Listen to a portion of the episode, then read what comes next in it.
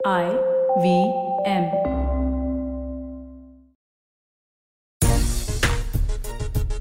मैदान पर हाथ मिलाया ड्रेसिंग रूम में गले मिले और कुछ इसी तरह की इमोशनल तस्वीरों के साथ रवि शास्त्री और कप्तान विराट कोहली का आ, की साझेदारी का अंत हो गया। ये जुगलबंदी अब आपको क्रिकेट के मैदान पर नज़र नहीं आएगी। हालाँकि जीत के साथ भारतीय टीम ने वर्ल्ड कप का सफ़र तो खत्म किया। लेकिन कई सवाल और कई मलाल के साथ भारतीय टीम हिंदुस्तान वापस लौटेगी। नमस्कार, खेल नीति पर आपका स्वागत है। मैं हूँ राजीव मिश्रा। आज बात करेंगे वर्ल्ड कप के भारतीय टीम के कैंपेन के बारे में। साथ ही रवि शास्त्री और विराट कोहली की जुगलबंदी से भारतीय क्रिकेट को कितना फ़ायदा हुआ?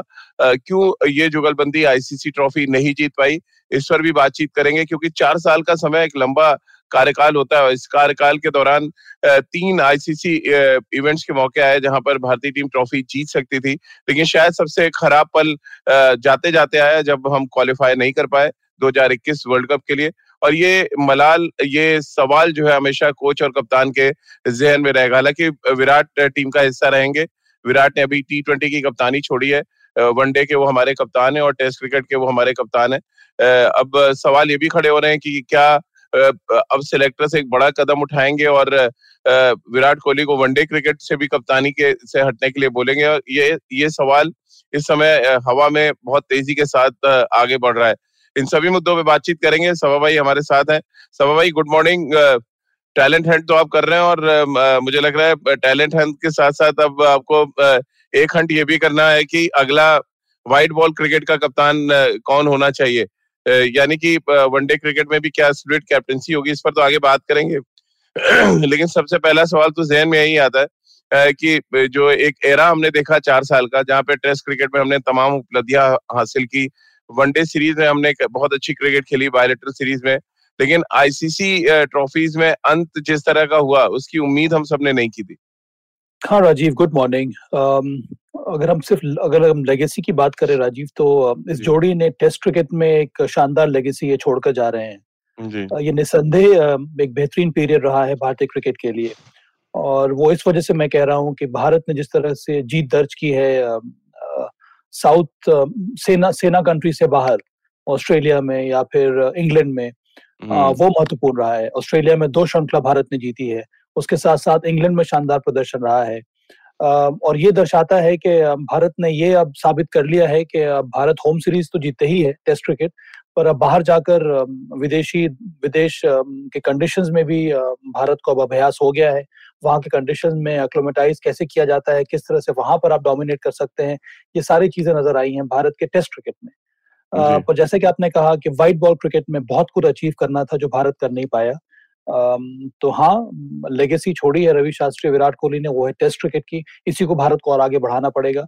पर व्हाइट बॉल क्रिकेट में मुझे लगता है कि जो अचीवमेंट होना चाहिए था, जितनी, जितना प्रोग्रेस देखना चाहिए था, वो देखने को मिला नहीं। हर्ष जैन का एक सवाल है और उनका ये कहना है स्वभाव है कि उनको लगता है कि व्हाइट बॉल क्रिकेट में विराट शायद ही कैप्टन रह पाए। आपको भी लगता है कि वनडे क्रिकेट में भी स्प्लिट कैप्टनसी हो जाएगी और व्हाइट बॉल अलग और पूरी तरह से विराट का फोकस टेस्ट क्रिकेट की तरफ़ सिलेक्टर्स कर देंगे।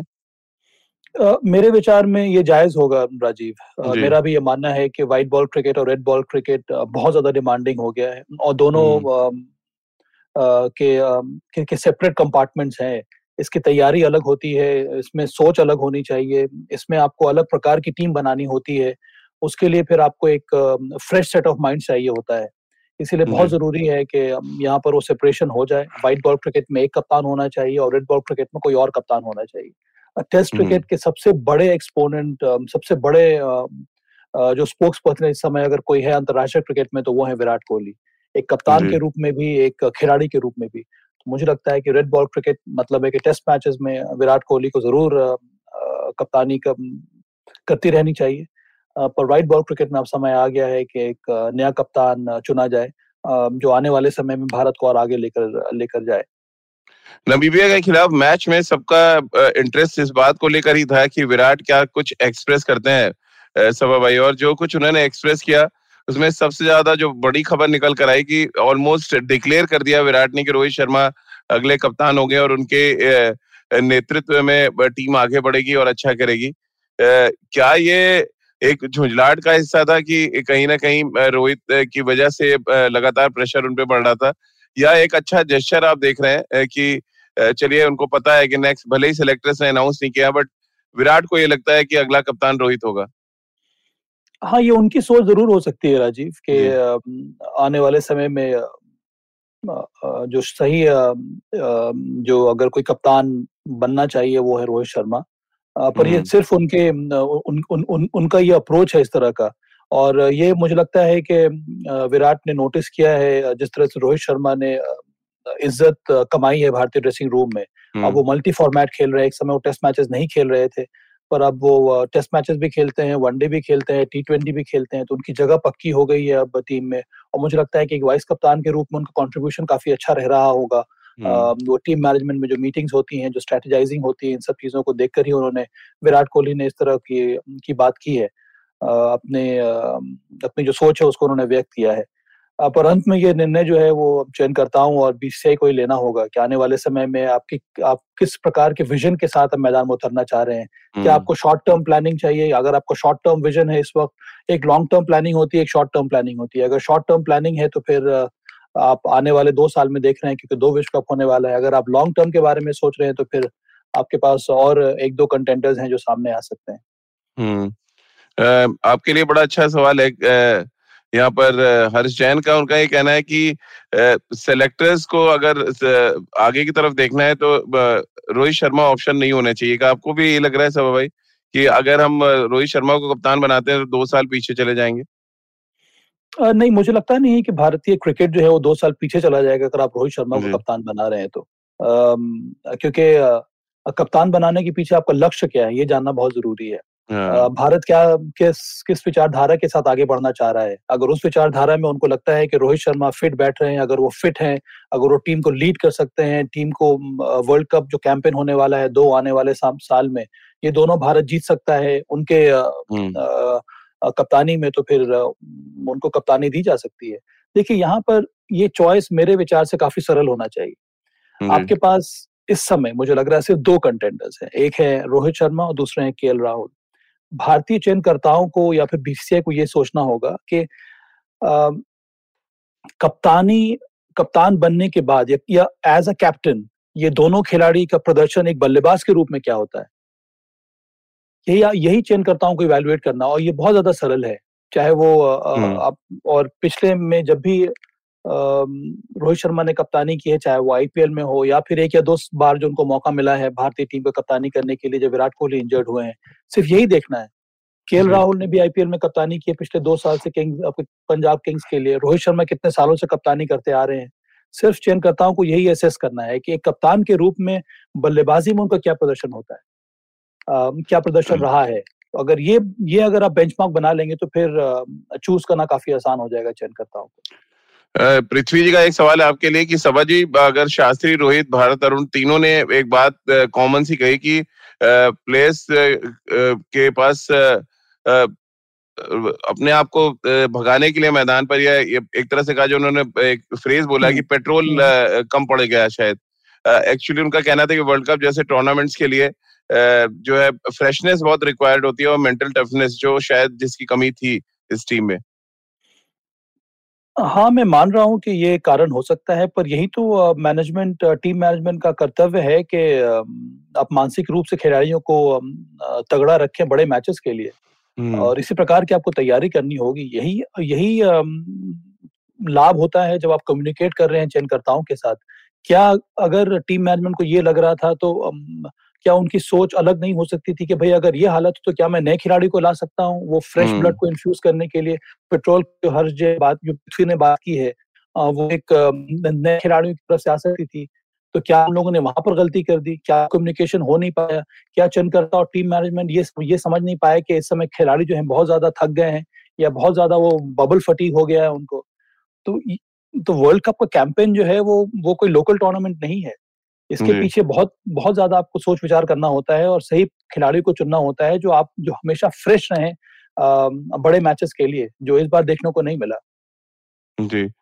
एक और सवाल है सवा भाई आपके लिए और ये सवाल है कि राहुल द्रविड़ के लिए उनका सवाल है कि एरिया ऑफ़ फोकस नए कोच के लिए क्या होना चाहिए? आईसीसी ट्रॉफी जीतने के अलावा। कसार साहब का ये सवाल बहुत बड़ी चुनौती है राहुल द्राविड के लिए कि कि उनकी वो क्या प्लान कर कर ये असाइनमेंट को ले रहे हैं। उनका लक्ष्य क्या है? उनका गोल क्या है? पर जैसा कि मैंने इसके पहले बयान किया था कि राहुल द्राविड का भी जो इमीडिएट लक्ष्य तो यही होगा कि वो जो विश्व कप होने वाला है 2022 में ऑस्ट्रेलिया में टी ट्वेंटी विश्व कप वो भारत जीते।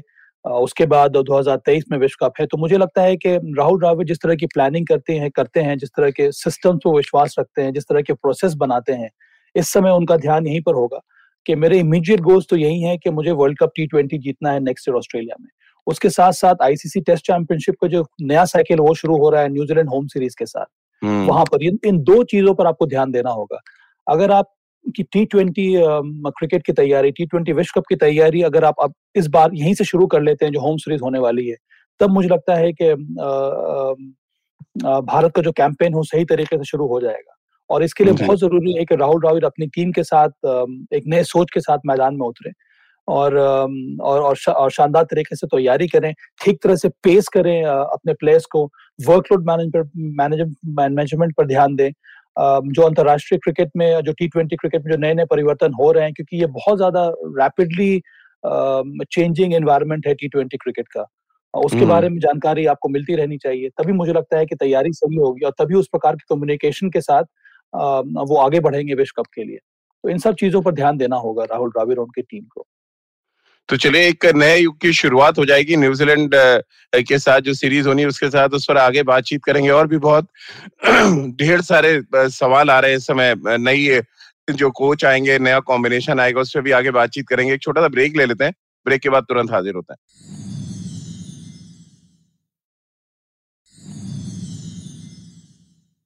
ब्रेक के बाद एक बार फिर आपका स्वागत है। एक हमेशा कहते हैं ना समय के साथ बहुत कुछ बदलता है। चार साल पहले अगर हम जाएँ तो हम्म। रवि शास्त्री और विराट कोहली के युग की शुरुआत हुई।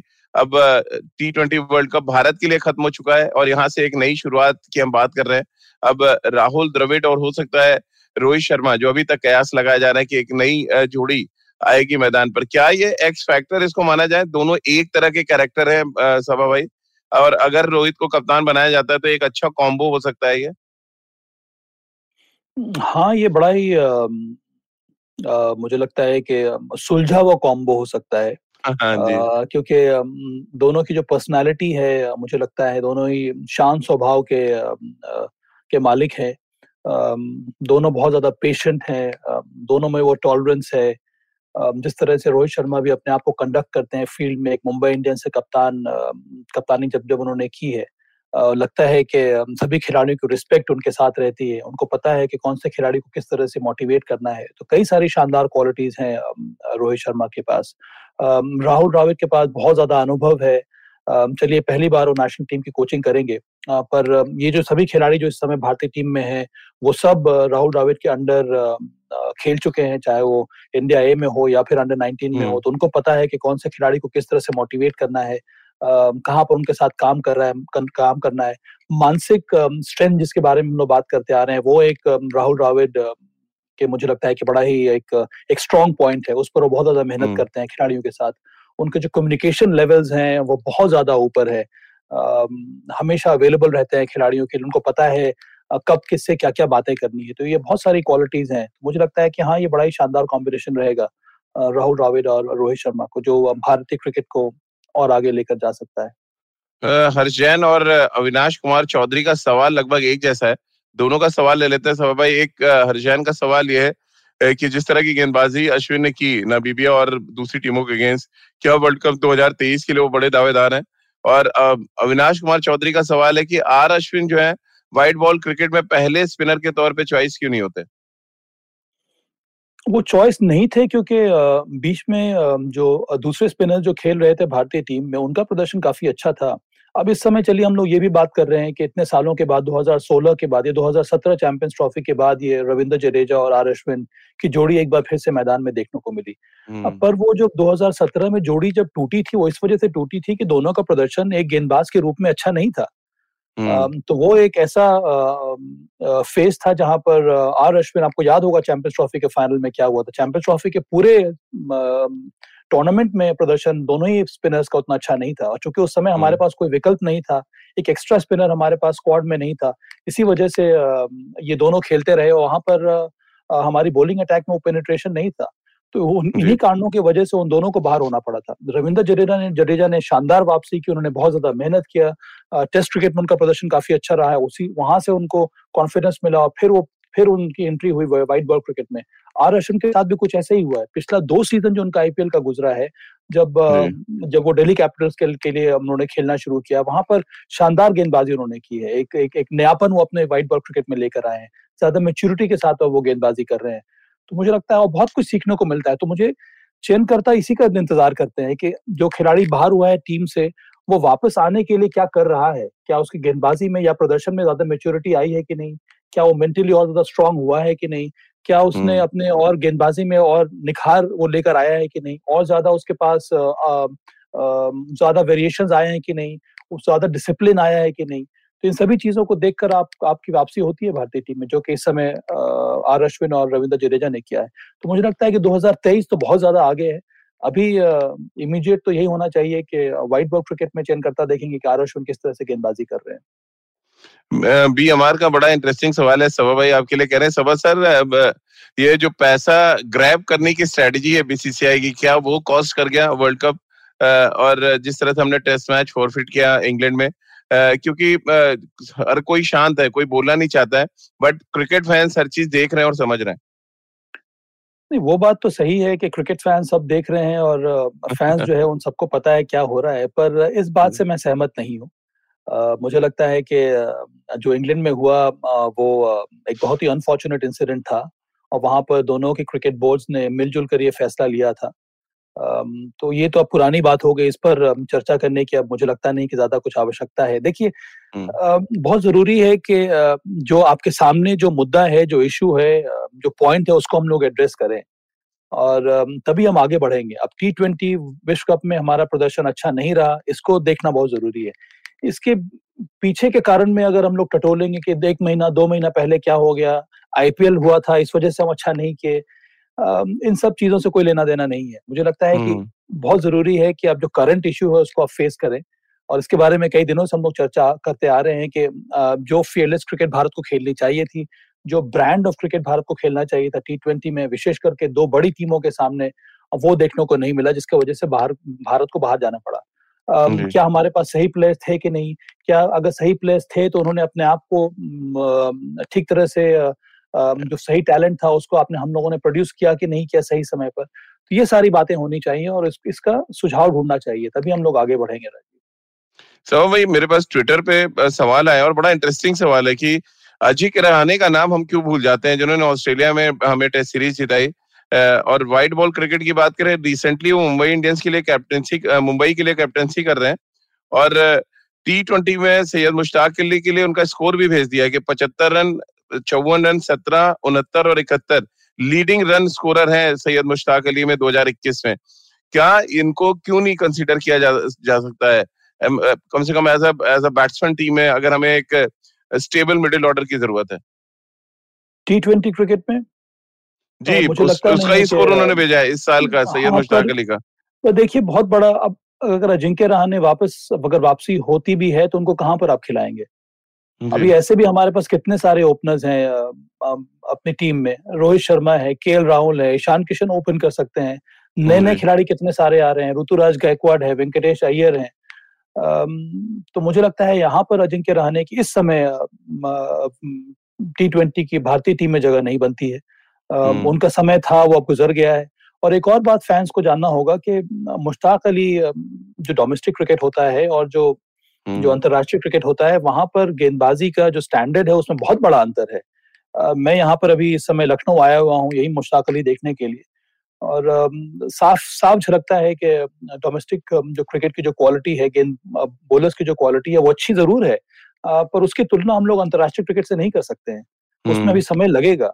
और ये हर एक देश का देश के साथ होता है। तो इसी वजह से देखना ये होता है कि यहाँ पर कौन ऐसा खिलाड़ी है जो बहुत ज़्यादा अच्छा कर रहा है जो रेगुलरली बहुत अच्छा करता आ रहा है? क्या हमारे पास वो नए खिलाड़ी हैं कि नहीं? उस तरह उस तरह की सोच होनी चाहिए चयनकर्ताओं की। और आईपीएल इसके बाद एक और जो प्लेटफॉर्म होता है वो आईपीएल में है। आईपीएल होता है। वहाँ पर अजिंक्य रहाने को आईपीएल में भी खेलने का मौका नहीं मिलता है अपनी टीमों के लिए। तो फिर इस समय उनके लिए वापस कर वापस आना भारतीय टीम में बहुत ज़्यादा कठिन है। विराट ने जैसे कि आपसे बात हुई थी सभा भाई की प्रेस कॉन्फ्रेंस में उन्होंने इनडायरेक्टली रोहित शर्मा का नाम ले लिया और रवि शास्त्री ने भी अपनी पोस्ट मैच जो प्रेस कॉन्फ्रेंस हुई जहाँ पे वो आए थे उन्होंने कहा कि Rohit Sharma is a capable guy he is the current vice captain won lots of IPL titles क्या ये संकेत दे रहे हैं सेलेक्टर्स को कि आप आप सिर्फ़ और सिर्फ़ रोहित शर्मा को ही कप्तान बनाए?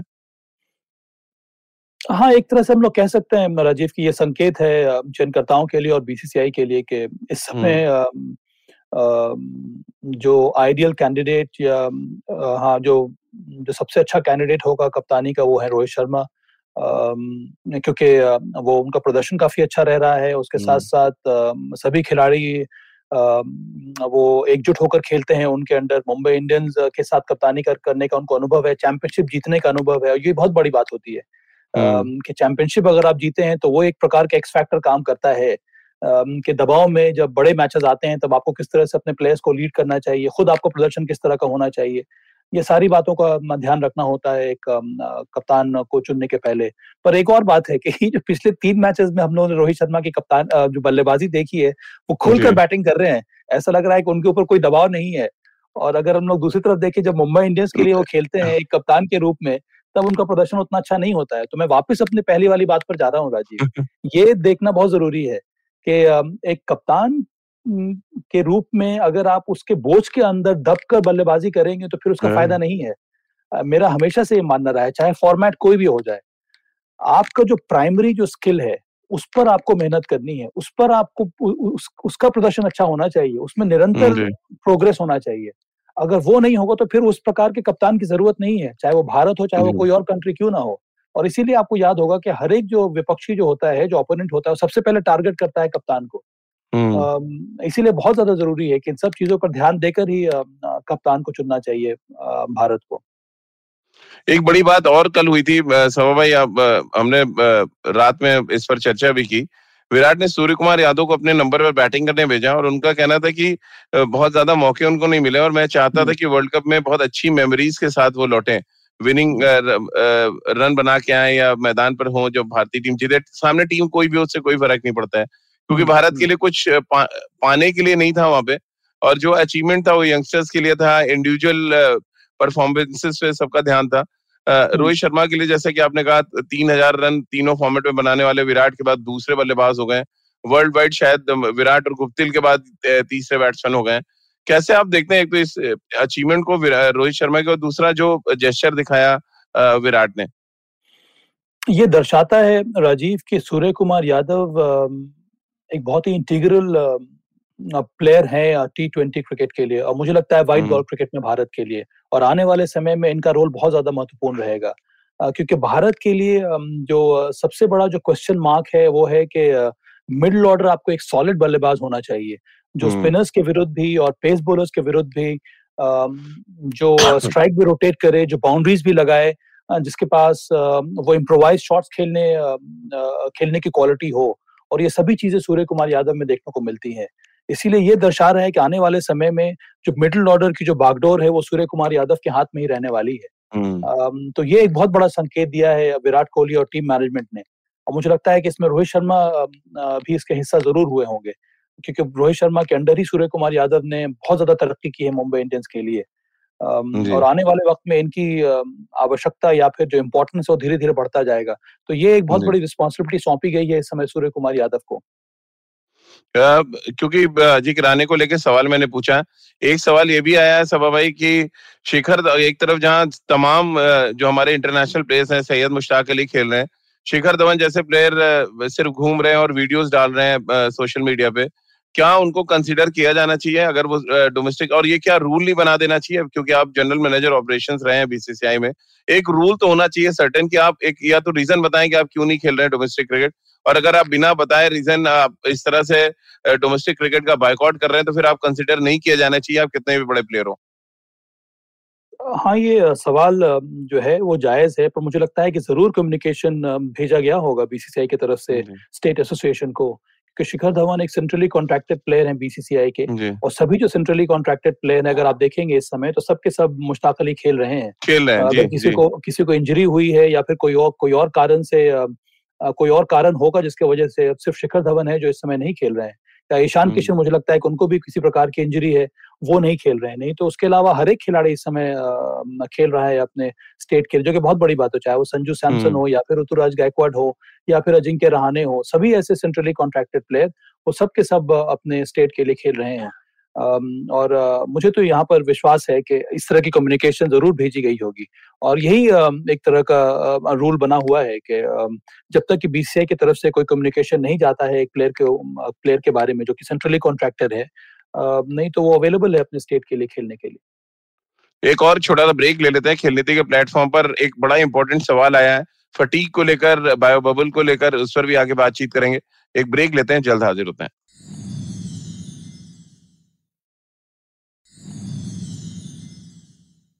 ब्रेक के बाद एक बार फिर आपका स्वागत है। सीधे सवाल ले लेते हैं। कसाट साहब का ये बड़ा इंटरेस्टिंग सवाल है कि रवि शास्त्री ने अपनी प्रेस कॉन्फ्रेंस में बायो बबल फटीक के बारे में बात की। उस, उसके बारे में उन्होंने बड़े विस्तार से समझाया लोगों को क्या दिक्कतें आती हैं। क्या बोर्ड को अब प्लान करना चाहिए सभा भाई? ये सवाल है कि शेड्यूल ऐसा प्लान करें ताकि खिलाड़ियों के अंदर वो फटीक वाली बात जो है इसको अगर आप एक्सक्यूज की तरह लें या वाकई फटीक है होता है छह महीने आठ महीने से आप बबल में क्या इस इस इस पर भी कंसिडर करेगी बोर्ड जिस जो ये एफटीपी बनाती है? अब आने वाले समय में तो ज़रूर इस पर चर्चा होनी चाहिए और भी। और हम्म, मुझे तो लगता है कि इसके ऊपर चर्चा हो रही है। और जो हम्म। सभी अंतर्राष्ट्रीय क्रिकेट के जो शेड्यूल्स बने हैं पिछले एक डेढ़ साल में ये वबा के दौरान या फिर वबा के बाद इन सब चीज़ों को ध्यान में रखकर ही कहा किया गया है। आपको याद होगा अभी जो एशेज होने वाला है वहाँ पर बहुत बहुत चर्चा हो रही थी कि इंग्लैंड नहीं जाएगी एशेज सीरीज़ खेलने के लिए क्योंकि बहुत लंबा बबल फटीक है। तो इस तरह की के डिस्कशन होते आ रहे हैं और ये सभी टीमों के साथ हुआ है। ये जो बबल फटीक की बात रवि शास्त्री ने की है ना ही केवल ये इंडियन प्लेयर्स के साथ हुआ है पर हर एक प्लेयर के हम्म। साथ हुआ है हर एक टीमों के साथ हुआ है। और इसी वजह से कई सारे प्लेयर्स हैं जिन्होंने प्रेफर किया है बबल से बाहर जाकर रहना अब इंग्लैंड की अगर हम बात कर ले कितने सारे प्लेयर्स थे जो आईपीएल के सेकंड लेग उन्होंने वो वो वो खेलने नहीं आए राजस्थान रॉयल्स के लिए या फिर दिल्ली कैपिटल्स हम्म। के लिए क्रिस वोक्स जॉर्ज बटलर कई सारे ऐसे प्लेयर्स थे क्योंकि उनको लगा कि इतना लंबे समय तक बबल में रहना उनके लिए कठिन है और फिर वो फ्रेश हम्म। नहीं रह पाएँगे तो यहाँ पर बात ये होनी चाहिए कि अगर खिलाड़ियों को ये लग रहा था अगर टीम मैनेजमेंट को ये लग रहा था कि ये बबल फटीक है तो वहाँ पर हम लोगों ने क्या कदम उठाया प्लेयर्स हम्म। को सेव करने के लिए या फिर प्लेयर्स को फ्रेश रखने के लिए बात मुद्दा ये उठना चाहिए ये नहीं कि बबल फटीक की वजह से हमारी टीम का प्रदर्शन अच्छा नहीं हुआ ये हाँ। ये उठना चाहिए कि अगर आपको पता था कि खिलाड़ी बबल बबल फटीक से गुजर रहे हैं तो फिर आपने क्या हम्म। हम लोगों ने क्या कदम उठाया उनको वहाँ से हटाने के लिए निकालने के लिए बिल्कुल सब भाई और ये जो आपने एग्ज़ाम्पल दिया इतना सटीक है क्योंकि हम इंग्लैंड के प्लेयर्स को देख लें ज़्यादातर प्लेयर्स नहीं आए खेलने सेकंड फ़ेज़ में और वो टीम सेमीफाइनल के लिए क्वालिफाई करके डोमिनेट करते हुए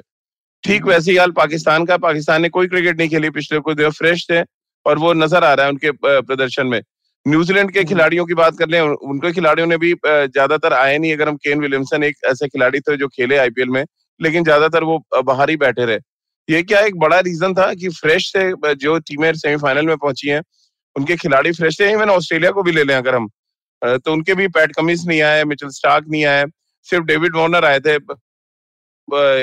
ना के बराबर खेले। हाँ राजीव ये बहुत बड़ा कारण है कि एक इम्पोर्टेंट इवेंट के पहले और आईसीसी का इवेंट सबसे बड़ा इवेंट होता है। उसके लिए आपको यू नो एक अलग प्रकार की तीव्रता एक अलग प्रकार की ऊर्जा की आवश्यकता होती है। वो तभी आपको हम्म। प्राप्त होगी जब आप फ्रेश माइंड और फ्रेश बॉडी के साथ मैदान में उतरे।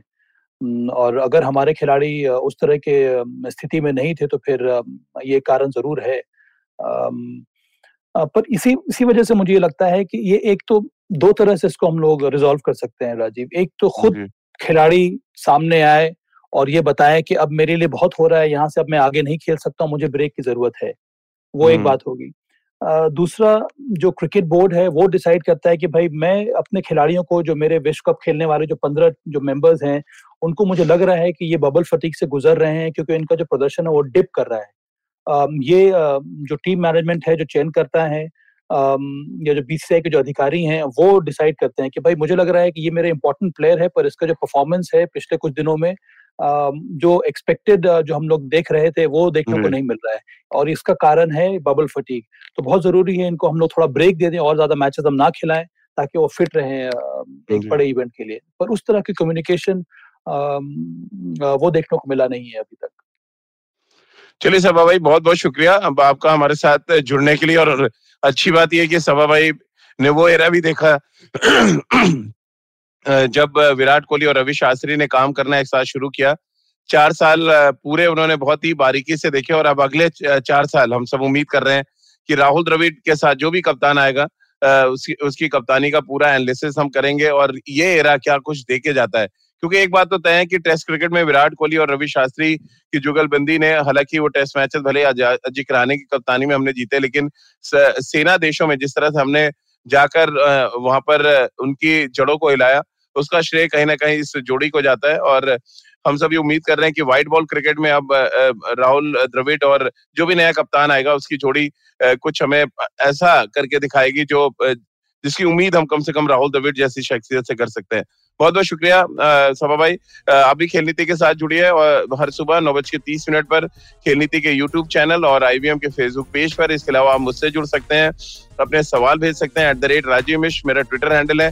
इसके अलावा खेल नीति का हर एपिसोड आप सुन सकते हैं आईवीएम ऐप पर आईवीएम पॉडकास्ट डॉट कॉम पर, गाना स्पोटिफाई सावन गूगल पॉडकास्ट या अन्य आईवीएम पॉडकास्टिंग नेटवर्क पर। आप सभी का बहुत बहुत शुक्रिया हमारे साथ जुड़ने के लिए।